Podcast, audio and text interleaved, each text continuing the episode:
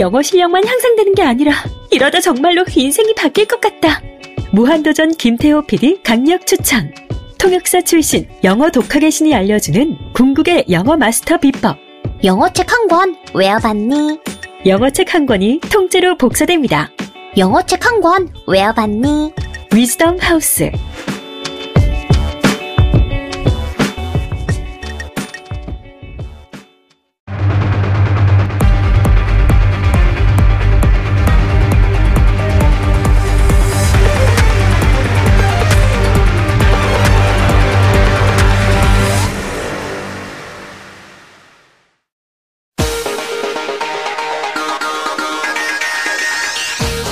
여러분의 오후를 확 뒤집겠습니다. 혼란의 시대 분노하는 국내 대변자 정봉주입니다. 박근혜 대통령에 대한 탄핵 심판 최종 변론이 오늘 열렸습니다. 출석 대신 서면으로 대신한 대통령의 최후 진술은 사익을 취한 적 없다. 끝까지 잘못을 인정하지 않는 대통령에게 헌재는 과연 어떤 판결을 내릴까요? 황교안 권한대행이 박영수 특검팀의 수사기간 연장 요청을 결국 승인하지 않았습니다. 청와대 압수수색과 대통령 대면 조사 불발에도 수사는 충분했다는 황대행. 도대체 무엇이 충분했는지 되묻고 싶습니다. 2월 27일 월요일 정봉주 품격 시대 시작합니다.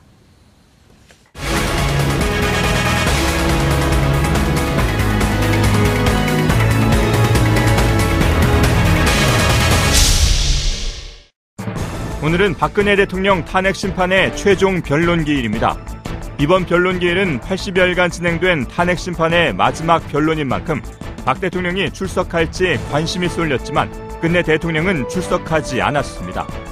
한편 현재 진행 중인 최종 변론에서는 그동안 박 대통령 탄핵 여부를 놓고 첨예한 대립을 보였던 국회 측과 대통령 측에 마지막으로 열띤 공방을 펼치고 있습니다. 국회 측은 박 대통령이 헌법과 법률을 광범위하게 위반했다며 탄핵의 당위성을 강조하고 있는 반면 대통령 측은 탄핵 증거가 없다며 맞서고 있습니다. 박 대통령의 정치적 운명을 가를 헌재 탄핵 심판 최종 변론길. 지금부터 주요 쟁점들을 살펴보고 향후 탄핵 심판 최종 선고가 언제쯤 이루어질지 전망해 보겠습니다. 2월 27일 월요일 정봉주의 품격시대 첫 번째 이슈 들어갑니다.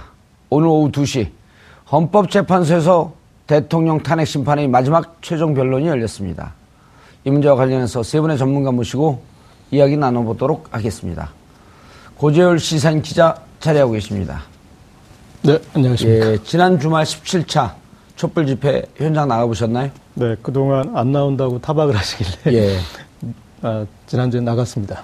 어, 6시 30분 현재 예. 어, 80만 그리고 끝날 무렵에는 100만이 넘었다 그러는데 그날은 저희 TBS 방송 차량 앞에도 엄청나게 많은 사람이 몰렸고 30만. 30만은 아니고 한 3만? 아니, 왜 정말 주말, 많이 모였어요. 주말 사이에 겸손해지셨습니까? 예. 아, 왜냐하면 사장님이 현장을 보고 갔거든요. 그 사장님은 알고 있다. 네, 사장님 정말, 좋아갖고 이렇게 날라다녀요. 네, 많은 수가 오셨고 그리고 늘 촛불 집회 가면 얼마나 오셨는지 지하철역에 내려서 그 현장까지 예. 가는데 얼마나 막히느냐로 이렇게 충분히 알 수 있는 것 같습니다. 예. 그, 조금 이따 말씀 네. 마저 나누시고, 어, 그냥 말씀 계속 할 뻔했어요. 그러니까요. 정신 오락가락 해가지고. 놀랬습니다. 예. 여상원 변호사님 예. 자리하셨습니다. 네, 안녕하십니까. 예. 친여 성향인가요? 여성? 친여 여당성. 아니요, 전 중립입니다, 항상. 예. 근데 성 성이 여시여서. 아니, 그, 저기, 성 가지고 놀리거나, 뭐, 예. 누구같이 여성 대통령을 누가 보호해를 뭐냐, 이런 거 하면 요새는 이제 구시대 인물로 찍혀요. 저는 계속 할 거예요. 감, 건배할 때 위하야. 위하여. 자, 그리고 허성무 어, 전 청와대 비서관님 자리하셨습니다. 반갑습니다. 예. 오늘 재밌는 현상이 많이 발생이 돼요. 그렇죠. 예. 막 지금 진행되고 있는 현장이, 예. 현장이 있죠? 예, 앞으로 더 재미나는 일이 나올 가능성이 좀 있습니다. 알겠습니다. 지금 헌재 네. 최종 심리가 진행되고 있죠? 예. 지금 상황이 어떻습니까? 오늘 일단은 박근혜 대통령이 역시나 나오지 않고 아, 최후 진술 의견서를 보냈습니다. 예. 뭐 간단하게 기호를 말씀드리면 탄핵 소추가 적법하지 않다. 의혹이 사실과 다르며 아, 탄핵이 될 만한 중대한 법 위반이 없었다. 국가 기밀 문건을 이렇게 내보내지 않았고 아, 국정농단을 하도록 했다는 거 사실이 아니다. 예. 그리고 사익을 추구하지 않았다. 위- 위법 행위에 관여하지 않았다. 공직자를 이렇게 부당하게 면직한 사실이 없다. 뭐 이런 정도의 아, 본인 의 어떤 해명을 했고요. 그 다음에 이제 오늘은 어, 권성동 국회 측 어, 소추위원장과 아, 그리고 박근혜 대리인단은 지금 이동우 변호사를 시작으로 해서 어, 여러 가지 지금 이제 최후, 최후 변론. 하고 있는데 그 내용은 조금 이따가 천천히 예. 하도록 하겠습니다. 이게 이제 저기 우리 기자 고절 기자님이 취재를 한 거고 그 다음에 아무래도 현장 상황은 이제 판사 출신 부장 판사 출신 어 죄송합니다 그냥 판사 출신 할 뻔했네 큰일 나죠. 예 그게. 부장 판사 출신에 내리 23년 동안을 아이고, 기억력 좋으십니다. 한 번도 휴직하지 않고 그 23은 귀하고 쉬워 1, 2, 3 하면 되니까 맞아요. 예, 혼자서 23년 한 거. 네. 1, 2, 3. 그래서 그 현, 현장 분위기를, 음. 어, 좀 이렇게 사람들이 그림, 우리가 사진을 볼 수 없으니까 그림을 보듯이 최후 변론 지금 어떻게 진행되고 있는 상황을 좀 말씀을 해 주시죠. 우선 이제 그 양쪽 그 대리인단 예. 좌정에 있고 음. 방청객 좀 쫙 나와 있고 그죠? 예. 그러면 이제 헌법재판관 여덟 분이 이제 뒷문으로 입장합니다. 음. 그 방청객이나 변호사는 뒷문 저 뒤쪽 문, 예. 법정의 뒤쪽 문, 그다음 헌법재판관들은 법대 있죠, 법대. 예, 법대 그 뒤쪽에 보면 문. 문이 예. 있습니다. 아. 그래서 보통 판사들은 그 문으로 입장하고 예. 그다음 아시겠지만 피고인과 검사는 옆문으로 또 입장합니다. 음. 옆문으로 입장. 아니, 이쪽으로 했는데 구속돼 있을 때 그쪽으로 갔는데 예. 구속 안 돼 있을 때 그냥. 아, 바- 양쪽 다. 해보셨네, 예, 그러니까. 양쪽 다. 해봤죠. 아, 아. 뭐 서너 그러니까- 번 수시를 해봤습니다. 옆문을 딱 이제 뒷문으로 이- 예. 뒷문이라 그래야 되나 뭐라 그래야 되나요? 그게 사실은 메인 문인 거죠? 글쎄 어느 걸 메인 문이라고 해야 될지 하여튼 입장하는 문이 서로 예. 다르기 때문에 들어오면은 전부 다 딱 섭니다. 그 자기 의자 옆에 옆에 옆에. 그러면 법정 경위라 그러나요? 음. 예. 자 일동 기립. 그러면 전부 다 일어서서 이제 인사하고 그럴 때 예. 부장판사가 있을 때 기분이 어떠세요? 일동 기립하면 대통령이 된 듯한 막 이런 기분이 아 전혀 전혀 전혀 안 그렇습니다. 그게 뭐 처- 하루 이틀이면 모르지만 뭐 예. 음. 23년 동안 하면요 기립 안 해도 괜찮아요. 아, 별로 기분 기분 안안 하는 사람. 있어도 항의하지 않아요? 뭐라 그러지 않아요? 뭐라 그러죠. 어. 어, 그래야지 앉으면 나머지 전부 다 착석 그러면 전부 예. 앉죠. 그 다음에 이제 그 오늘 2월 27일 17차 변론이죠. 예, 17차 변론. 아, 17차 변론을 시작하겠습니다. 선언하고 재판장이 재판장이 저기 이정미 재판관. 그렇죠. 그다음 오늘은 뭐 이렇게 이렇게 오늘 진행은 이렇게 이렇게 하겠습니다. 재판 진행은 이런 이러한 방식으로 하겠습니다. 쭉 하고 그다음 뭐 이 있는지 묻는 사람도 있고 안 묻는 사람도 있고 없다면은 우선 헌법재판 아, 저, 저, 대- 국회 소추인단 진술하시라고 예. 쭉다 듣고 나서 그다음 대통령 대리인단 이 최후 진술하시라고 음. 쭉 하고 다 끝나고 나면 이로써 어 변론을 모든 변론을 종결하고 어 결정이죠. 헌법재판소는 판결이라 안 그래요. 예, 결정. 어, 결정은 언제 언제 선고가 아닌데 고지 고지라 그러는데 여하튼 뭐 선고라 그럽시다. 선고하겠습니다. 그 날짜는 이야기 안 할 겁니다 아마. 예. 예, 왜냐하면은 어, 판결은 선고일을 정해주는데 이 결정이기 때문에 이건 헌법재판소 내에서 이 평의가 되고 예. 판결문이 다 결정문이라 고 그렇게 결정문이 작성되면 하는 거기 때문에 날짜는 고지 안 했을 가능성이 꽤 많습니다. 그러면은 그 하는 그 결정 음. 하는 날 예. 한 2, 3일 전에 언론에 알리나요? 아니면 어떻게 되나요? 노무현 대통령 탄핵건 같은 경우 3일 전에 예. 알렸죠. 원래 그렇죠. 안 알려도 되지만 음. 워낙 관심이 많고 그다음 또 양쪽에서 뭐 방송국도 준비해야 되고 그렇죠. 예, 여러 가지 그 준비해야 될 게 많기 때문에 원래는 헌법재판소에 뭐 법률위원 신청이라든가 모든 걸 하면요 그냥 집으로 날라 아, 사무실 날라옵니다 결정문이 그걸로 끝인데 이 탄핵 재판 같이 국민의 온 국민의 관심인 경우에는 날짜를 알려줍니다. 예. 지금 그 변호사님께서 예측하시기에 네. 13일 이전에 할 가능성이 일단은 대단히 높아진 거죠.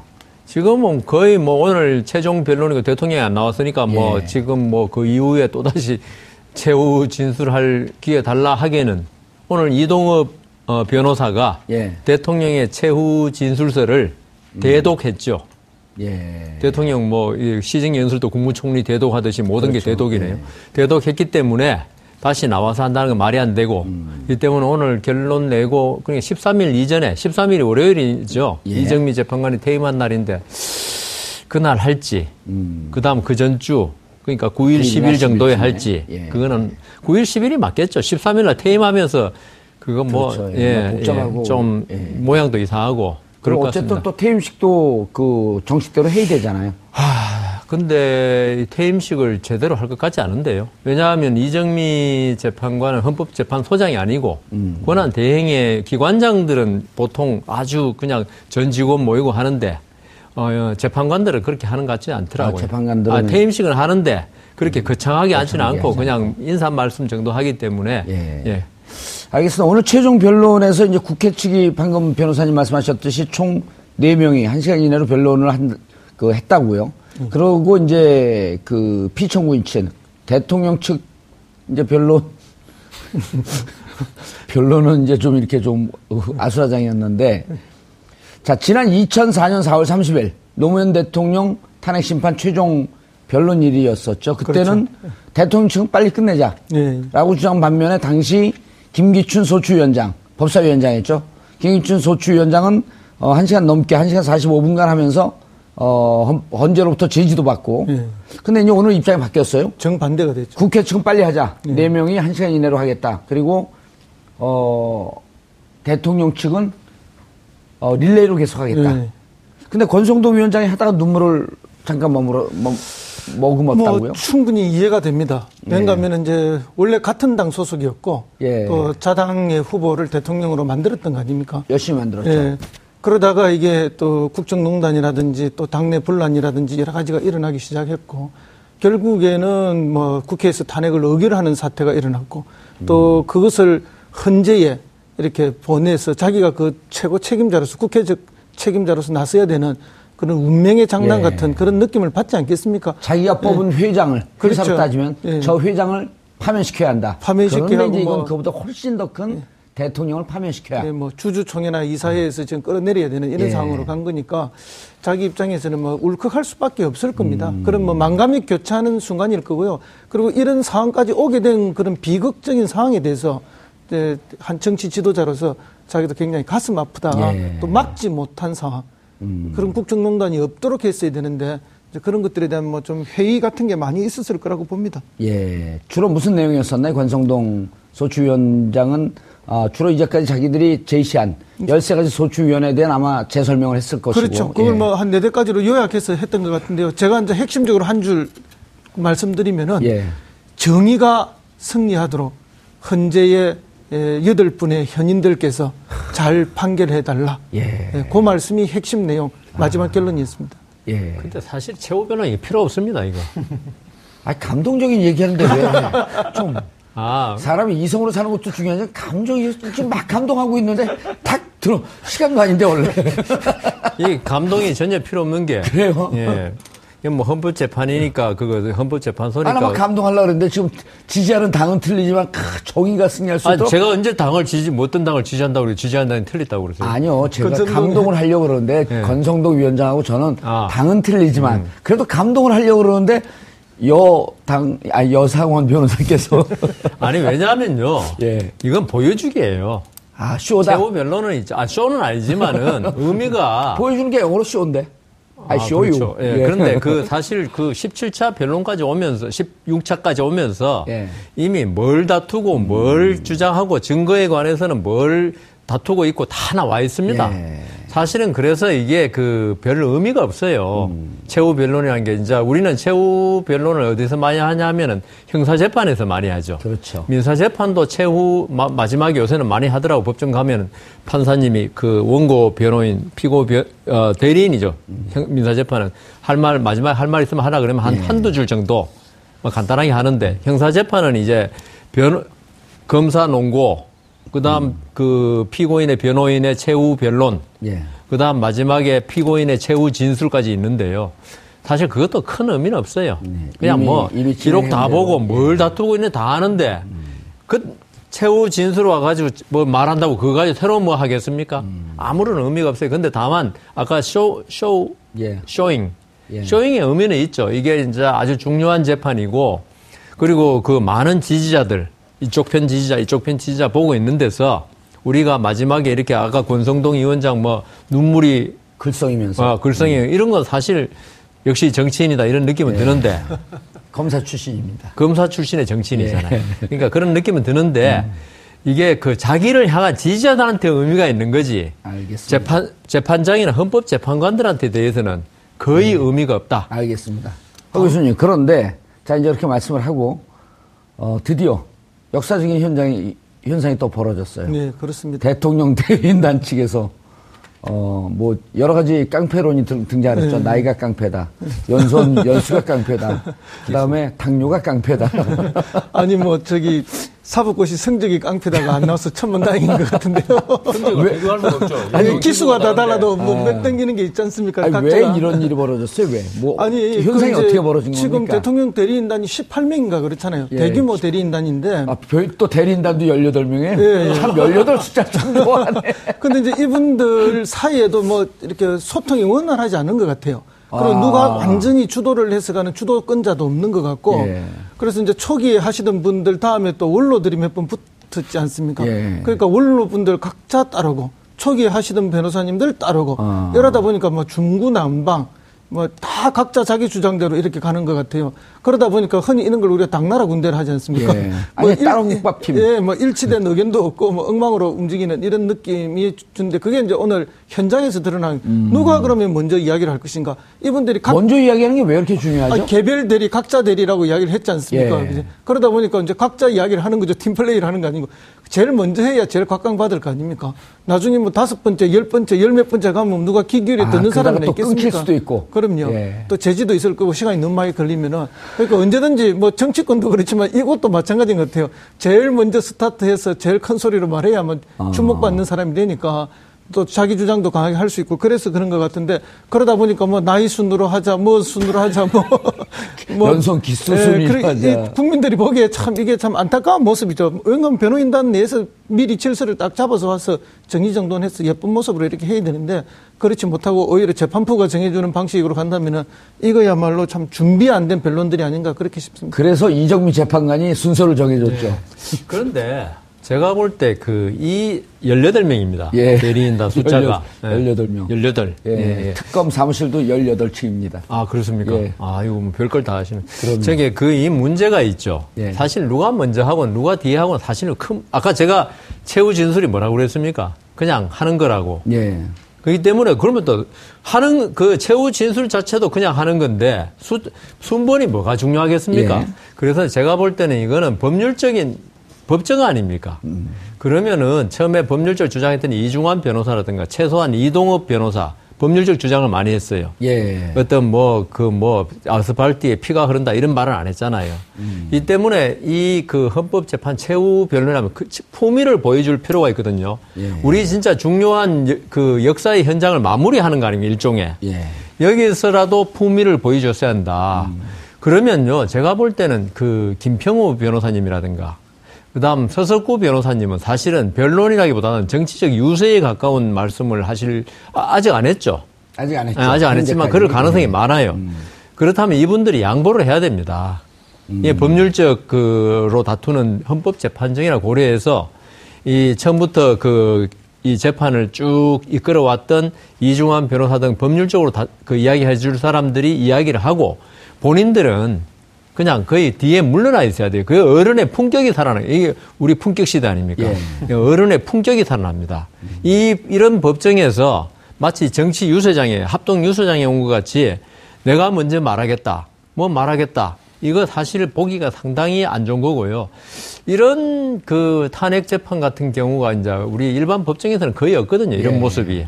이 때문에 처음 보는 건데 이 두 분의 좀 나이 연로 연- 연세 드시고 선배들 한참 선배 아닙니까? 예. 좀 자제를 할 필요 있다. 근데 이제 자제 안 되고 지금도 계속 진행되고 있는 거. 그러니까요. 자, 전체적으로 대통령은 출석하지 않겠다. 어제까지 어, 출석하지 않겠다라고 하는 입장을 분명히 했고요. 네. 어, 헌재에서 오늘 최종 변론이 있으니 26일까지 대통령 출석 여부를 알려줘라 하는데 출석하지 않겠다라고 하는 걸 알려줬고요. 그리고 결국은 어, 오늘 어, 220, 252쪽 52 예. 분량의 종합 준비 서면을 제출했는데 주로 무슨 내용을 다루나요? 아까 잠깐 말씀하셨지만 네. 어, 좀 정리를 좀 주- 해주시죠. 핵심적인 내용을. 음, 다시 반- 말씀드리면 아, 일단은 이제 좀 주의 환기를 하는 내용으로 좀 국민들에게 아, 불찰로 아, 국민에게 상처를 주었다. 그리고 국정 운영에 부담을 준 점을 안타깝게 생각한다. 아, 그리고 요게 이제 이 지금 사안에 대한 대통령의 어떤 그 문제 의식을 읽을 수 있고요. 아, 뒤로 이제 구체적인 내용들로 가보면 음, 탄핵 소추가 적법하지 않았다. 그리고 의혹이 사실과 다르다. 뭐 지금까지 계속했던 이제 그런 내용들의 이제 반복인데 여기서 예. 조금 좀 주안점을 둘 수 있는 부분은 뭐냐면 어, 특검 수사나 그다음에 현재 재판에서 이 사실관계들이 어느 정도는 밝혀지고 있지 않습니까? 예. 그래서 어, 이전과 좀 달라진 점이 있다면 그렇게 밝혀진 것을 전제로 했을 때 본인이 어떤 식으로 빠져나갈까 하는 부분들이 음. 이제 조금 보이는 것 같습니다.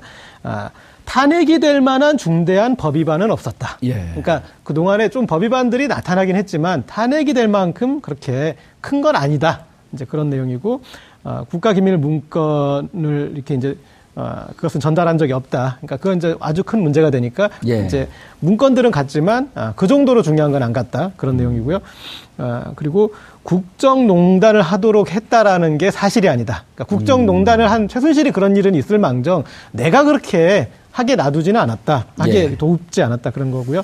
아, 사익을 추구하지 않았다. 뭐 20년 동안 정치라는 동안 아, 추구하지 않았다고 이제 이건 좀 강조를 했었고 그리고 또 위법행위에 관여하지 않았다. 그럼 위법행위는 있을지 모르지만 내가 관여한 것이 아니다. 관여하지 않았다. 예.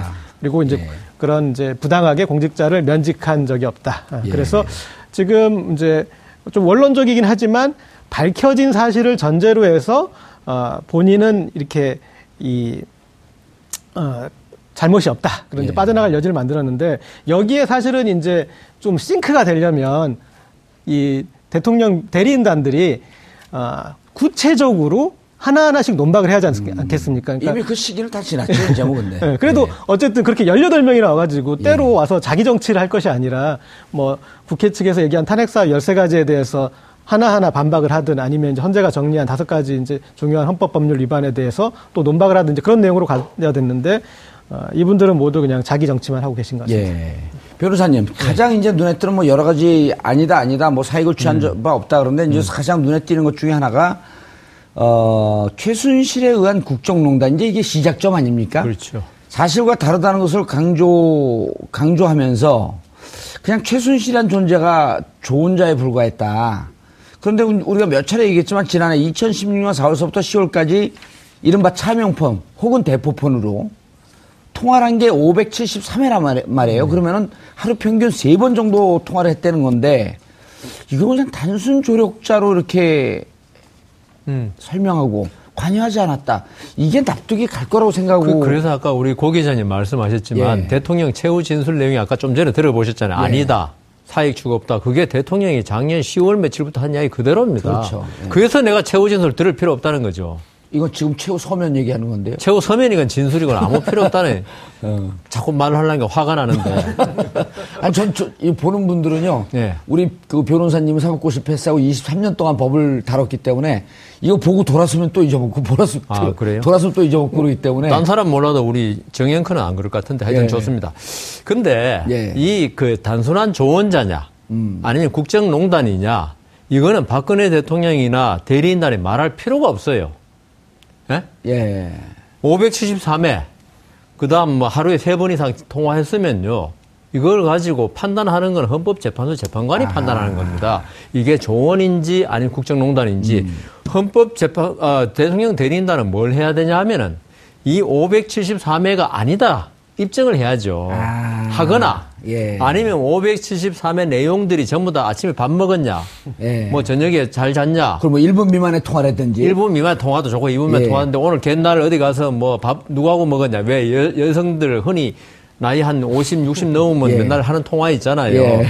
실컷 이야기하고 나서 아이고 빨리 끊고 나중에 이야기하자는 거 어, 많이 그런다 그래요. 그 식으로 예. 뭐 최순실 씨하고 대통령하고 뭐 벌써 몇십 년 70 몇 년대부터 아니까 예. 서로 아주 친하잖아요. 그래서 개인적인 오늘 아침에 매니큐어는 뭐 발랐냐 뭐 이런 식의 이야기 같으면 은 음. 그런 걸 입증하라 이거예요. 그럼 국정농단 아니잖아요. 그렇죠. 그런 걸 입증을 어, 하면. 매니큐어에 어. 뭐 발, 매니큐어 뭐 발랐냐? 그게 국정농단 됩니까? 안 됩니다. 안 되죠. 예.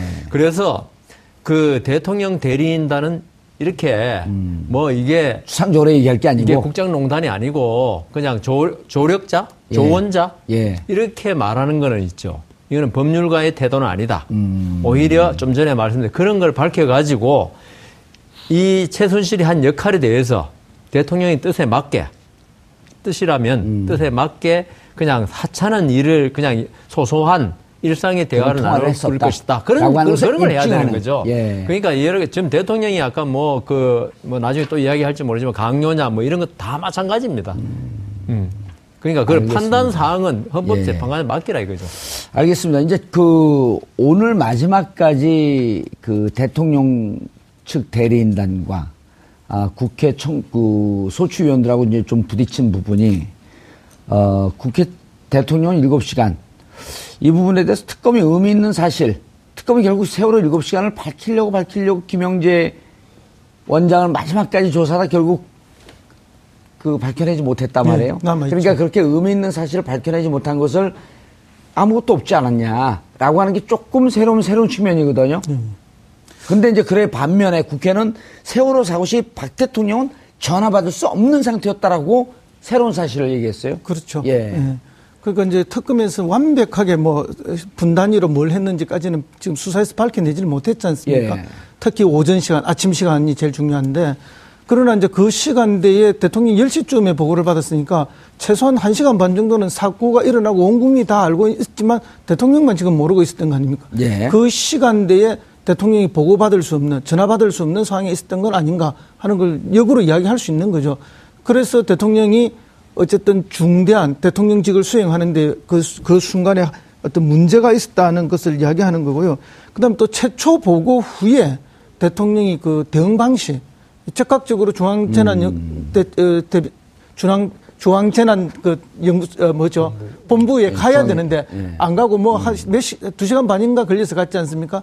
또 그런 늑장 대응이라든지 그리고 그 이외 태도에서 보여주는 게 이 몇백 명이 죽고 몇백 명이 다친 백 몇십 명이 다친 이 사건에 대해서 본인이 얼마나 주도적이고 중심적으로 관여해야 되는지에 대한 생각이 별로 없이 예. 그뭐 해경이나 하는 일 정도로 이렇게 했던 이런 여러 가지들을 봤을 때 국민들의 생명권을 지켜내는 데 있어서 매우 소리하고 대통령직의 엄중함에 대해서 그런 생각이 좀 없었던 것이 아닌가라는 예. 부분을 별도로. 오늘 지적하고 강조를 했습니다. 예, 그래서 헌법 10조 위반이다라고 예. 하는 예. 얘기를 했는데 변호사님 이렇게 그 사실 구체적인 근거나 이런 걸 제시하지 않고 국회 측에서 물론 법정 다툼이기 때문에 전화 받을 수 없는 상태였다라고 말하는 건 가능한가요? 주장이기 그건 때문에 괜찮습니다. 아, 우리는 뭐라 때문에 그걸 뭐라 그러냐면은 예.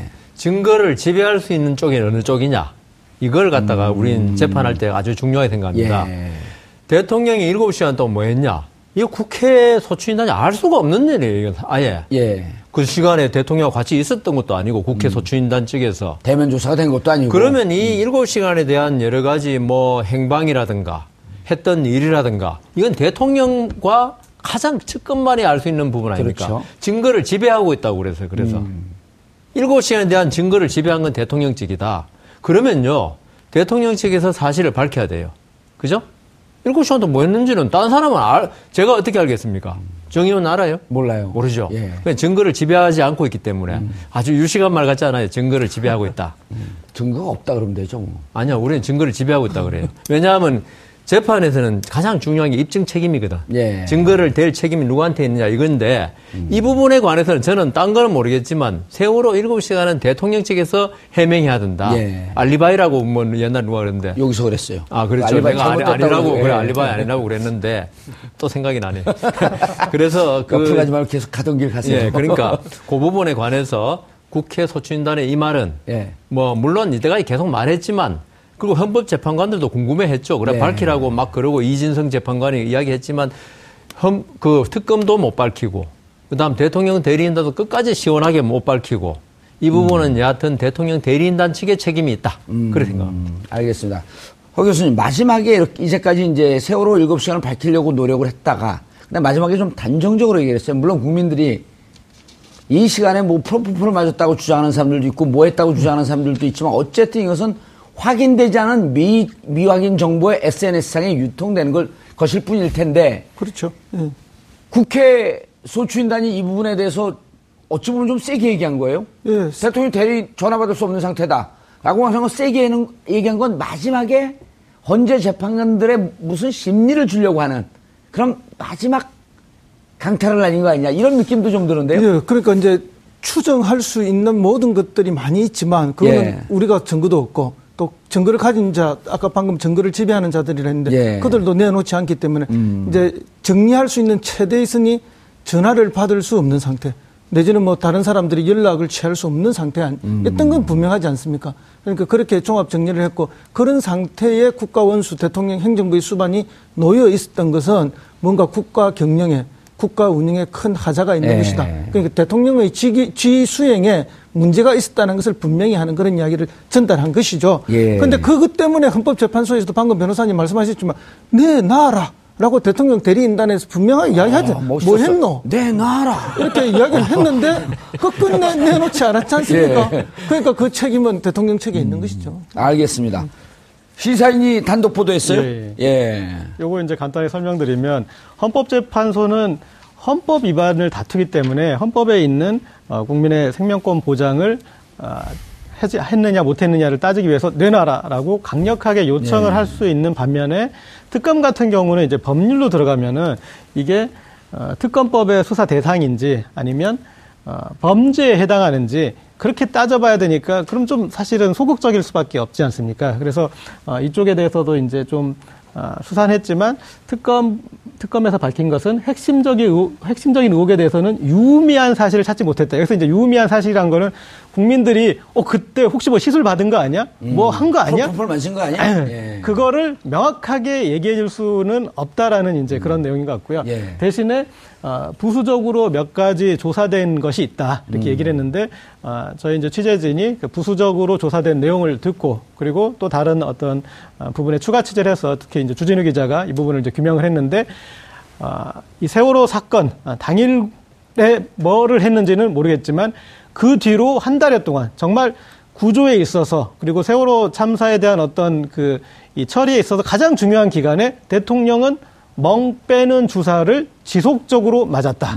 그래서 어, 그것들이 이제 사진 자료도 있고 그리고 진술이나 여러 가지 이제 정황 조건으로 어, 이제 추론을 해보고 그리고 예. 그럼 왜 그렇게 계속 멍 빼는 주소를 맞- 주사를 맞아야 했을까? 그러니까 계속 대통령이 지금 공개석상에 나와야 되는데 멍이 계속 남아 있어서 뭔가 의, 의심과 의혹을 받을 수 있으면 안 되니까 그런 주사를 맞았겠지 않습니까? 그러면 그 주사를 필요로 하는 그 전에 뭐 무슨 어떤 시술을 했겠느냐. 그래서 이제 아, 지금 추론으로는 줄기세포 시술 가능성이 있다. 그리고 그것에 대해서 성형외과 의사나 전문가들도 의혹을 제기하는 상태. 아, 요 정도로 네. 저희가 지금 이제 아니, 그러니까 아, 기사를 취재했습니다. 봤더니 김영재 원장이 네. 김영재 원장이 처음에 이제 청와대 들어간 건 12월 이, 2014년 한참 전이고. 12월이라고 얘기를 하고 있고 2014년 4월 21일쯤에도 들어가서 멍 빼는 주사를 바- 맞았는데 멍 빼는 주사는 시술을 받고 하루 이틀 있을 때 가장 멍이 도드라지게 나타나고 예. 그럼 21일쯤 맞았으면 적어도 하루 이틀, 2, 3일, 3, 4일 전에는 이 시술을 받은 거 아니냐라고 하는 추론이 가능했던 거라는 거 아니에요, 그렇죠. 기사 내용은? 그 대목에서부터 이제 예, 출발을 해서 예. 어, 그리고 추적을 해봤더니 계속적으로 어, 지속적으로. 예. 그리고 4월 19일이 세월호에서 첫 시신 수습된 날이고 4월 22일, 20일, 그 다음 날은 시, 시신이 무더기로 나오면서 국민들이 정말 온 국민이 멘붕에 빠지고 슬픔에 빠지는 그 시간이었는데 4월 20일, 21일 전후에서 멍 빼는 주사를 맞았다라고 하는 것이 과연 납득할 만하냐. 네. 라는 이제 기사 내용이었단 말이에요. 예, 근데 그렇죠. 이건 정확하게 취재가 된 거죠. 그러니까 썼겠죠. 예. 제가 주진우 기자를 별로 신뢰하지 않았어. 제가 예. 좀 잠깐만 멘트 하자면은 예. 어떻게 보면 있죠. 예. 이 사, 400몇 명인가의 생명하고 대통령의 얼굴 미용하고 어느 게 중요하냐라는 인식의 차이 아닌가, 인식을 음. 드러내는 게 아닌가. 옛날에 군주 시대 때 있죠. 정확하게 304명입니다. 304, 그리고 295명이 희생됐고 9명이 아직 미수습 상태입니다. 아, 그렇습니까? 예. 그래, 그런데 군주 시대 때 보면 있죠. 예. 국가의 모든 사람이나 모든 게 군주의 소유거든요. 어, 그때는 백성이라는 게 인권이 없어요. 인격이 없어요. 음. 예. 인격이라는 게 고매한 인격이 아니고 그래 그래서 이 부분에 관해서 어, 대통령 아, 헌법소추단에 특별히 이야기하는 의미가 있다. 음. 그 대통령이 어떤 진짜 민주주의 국가에서는 국민이 주인이고 예. 대통령은 이들을 보호하는 게 가장 중요한 임무거든요. 뭐 세월호 문제만이 아니라 그런데 대통령이 그런 의무를 게을리하고 본인의 어떤 미용에 신경을 썼다. 이게 그 과연 이거는 법적으로는 사실 그 묻기 어, 형법상의 업무상 과실치사는 안 되거든요. 그래서 네. 이 문제가 중요했고, 근데 한편으로 생각하면 대- 대- 그 국회 소추인단은 왜 이 이야기를 지금 아주 중요한 날 제시했을까? 약간의 깨, 깨름직한 건 있어요. 지금 우리가 제일 중요하다고 생각하는 건 뇌물죄 아닙니까? 예. 근데 뇌물죄에 관해서 그 헌법 재판관들한테 확실한 심정은 못 심어줬다는 생각을 할 수도 있어요. 이 소추단이. 예. 왜냐하면 지금 유죄 판결이 난 것도 아니고 대통령을 특검이 조사해가 뇌물 받았다는 걸 시인 받은 것도 아니고 그래서 그 이 문제를 들고 나왔지 않을까 이런 생각도 조금 해봅니다. 알겠습니다. 아, 허 교수님, 네.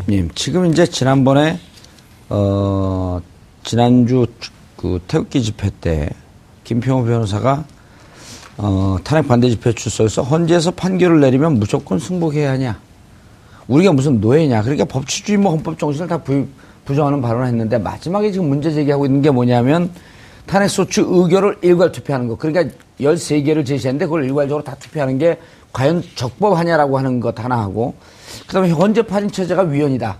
그러면서 결국은 결정이 어떻게 나와도 불복하겠다라고 하는 실, 이, 그 불씨를 계속 갖고 이어가고 있는데 이 부분에 대해서 어떻게 보고 계세요? 그래서 이제 13개 사안을 일괄 의결한 것이 위헌이다라고 예. 이야기하는데 그 2004년 노무현 대통령 탄핵 때도 그 4개 사안을 일괄 의결을 했습니다. 예. 그리고 그 점에 대해서 지적하자 헌법재판소가 합헌이라고 이미 결정을 내린 사안이에요. 세 그래서 적어도. 우리나라의 그 헌법재판과 관련한 법체계에서는 이 부분이 문제가 되지 않는다. 이미 다 걸러진 문제다. 예. 그런데 이제 김평우 변호사는 이제 자꾸 미국 이야기를 하는 거예요. 미국은 다 뭐 개별 의결을 한다. 아, 미국에서 뭐 이- 들어오신 지는 얼마 안 됐어요. 예, 그래서 예. 이제 어. 그, 저, 주심 재판관인 강일은 재판관 보고도 미국에 있어 봐서 알겠지만, 뭐 이런 이야기를 여러 번 하면서 미국 이야기를 계속 했다는 거 아닙니까? 예. 그렇게 하면서 이제 뭐 주장을, 이 주장을 계속 하고 있는데, 우리에서는 이미 이제 정리가 된 내용이다. 예. 미국에서는 어떤지 저는 잘 모릅니다만은, 근데 이제 이 부분이 잠시 딴 데로 가면은 자꾸 강일은 재판관한테 미국 이야기를 하는 것은 자기는 하버드 로스쿨에서 했고 강일은 재판관은 어느 어, 미시간인가요? 출입대학에서 예. 했대요. 그 은행 중에 뭐 내가 더 훌륭하다라는 걸 그런 나타내는 뭐 그런 기자들의 뭐 취재 뒷이야기도 지금 예. 좀 있긴 있습니다. 그래서 뭐 그것도 갑질이 아닌가 이런 이야기도 나오고 하는데요. 이제 그런 면도 있고 그다음에 그래서 뭐 일괄 그 국회에서 의결한 문제는 일- 지금 우리 표결? 예, 우리 쪽에서는 문제가 전혀 안 된다는 거고 그다음에 두 번째 8인 체제 이거는 예. 뭐 이미 8인 체제로 뭐 여러 번 의결을 한 다른 사안들이 많이 있어서 이것도 경험적으로 다 정리가 된 건데 지금까지 이 사람들이 했던 거는 뭔가 하면은 어쨌든 이정미 재판관 이후에 의결을 하고 어 뭐 기각을 시키려고 자꾸 지연 작전을 썼잖아요. 예. 그렇게 일곱 명 체제로 가려고 지연 작전을 쓰고 그럴 때는 8명, 7명이 뭐 이언이다 아니다 이런 말 한 적이 없어요. 그렇죠. 그러다가 그게 지금 실패로 돌아가니까 불과 얼마 전부터 지난 20일부터입니까? 거꾸로 이제 논리를 정반대로 뒤집어서 팔 8인 체제는 뭐 위법하다 이렇게 지금 나오는 거 아닙니까? 예. 그러니까 자기들의 편리해서 이랬다 저랬다 하니 어느 국민이 국민이야 뭐 법률적인 지식이 뛰어나지는 않지 않습니까? 상식으로 생각하는 건데 상식으로 이 판단을 받아들이겠느냐? 물론 뭐 헌법재판소에서 이 지금까지 관례와 그 뭐라 그러죠? 뭐 대법원에서는 판례라 그러는데 판례. 그 그런 것으로 봤어도 이것은 말이 되지 않는다 이렇게 두 가지 그러니까. 지난번에 이제 1월 19일 날 네. 그 이재용 부회장이 그 영장 구속영장이 기각이 되니까 그때 이제 그 대통령 대리인단 측에서 이거 봐라 뇌물죄 아니다. 근데 이번에 이제 또 구속되니까 그 재판과 이것과는 관계가 없다. 그냥 좀 일관되게 그러니까 어 지난번에 우리 아주 여기, 여기 고재열 기자가 멋진 얘기를 했어요. 거짓말도 좀 성의 있게 해라. 예.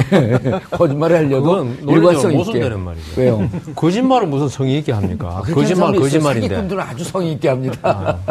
그런데 예. 어, 요 부분에 대해서는 정말 분명하게 모든 법조인들이 이것이 문제가 없다라고 하는데 동의를 하고 있잖아요. 그렇죠. 모든 법정에 김평호 변호사하고 서석구 변호사 동의 안 하고 아, 있습니다. 이분들은 동의 안 하고. 예. 근데 문제가 없는 거죠, 여기에는. 제가 볼 때 8인이라는 거 있죠. 예. 이건 물론 헌법재판소에서 4대 4로 그 결정해가지고 뭐 위헌이 아니다 했지만은 음. 지금 말하는 건 정치적인 말이죠. 헌법재판소법을 제가 하도 이상해서 자꾸 주장하니까 예. 이제 들어오기 전에 보니까 일곱 명이 심리할 수 있도록 헌법재판소법이 그렇게 돼 있어요. 음, 일곱 명이 넘으면. 네, 일곱 명 넘으면. 그래서 그러려면은 이 사람, 이분들 말씀대로 하려면은 헌법재판소법에 대한 위헌 법률 심사를 받아가지고 이 헌법재판소법이 헌법의 정신, 예. 재판관 9명으로 재판하는 걸 우리가 헌법 정신으로 구현하고 있는데 이 헌법재판소법이 우리 헌법에. 어- 위배된다. 위헌 심판 제청을 받아가지고 법률, 위헌 법률 받았으면 지금 위헌이 되죠. 음. 예. 그런데 지금 이 법에 대해서 위헌이란 견해가 뭐 판결도 돼가지 위헌 심판 청구도 안 했고 지금 엄연히 살아있는 법에서 일곱 명은 넘으면 심리할 수 있다고 돼 있는데 이걸 가지고 자꾸 위헌 위헌 그러면요. 진짜 그 뭐 아닌 것을 아니라고 하는데 뭐 대장금에 나오는 유명한 대사 있지 않습니까? 네. 이거 어떻게 되는 겁니까? 안 되죠. 예. 예. 그러니까 이미 일곱 명을 최소 의결 정족수라고 보고 있는데 헌법재 아니 예. 정교수 헌법재판소법에 그렇게 네, 돼 있다니까요. 헌법재판소법에. 그게 위헌이 되지 않은 이상은 음. 여기에 일곱 명 하는 걸 자꾸 위헌이라 그러면요. 아, 법률 안 보고 말씀하십니까? 이렇게 말 들을 수 있죠.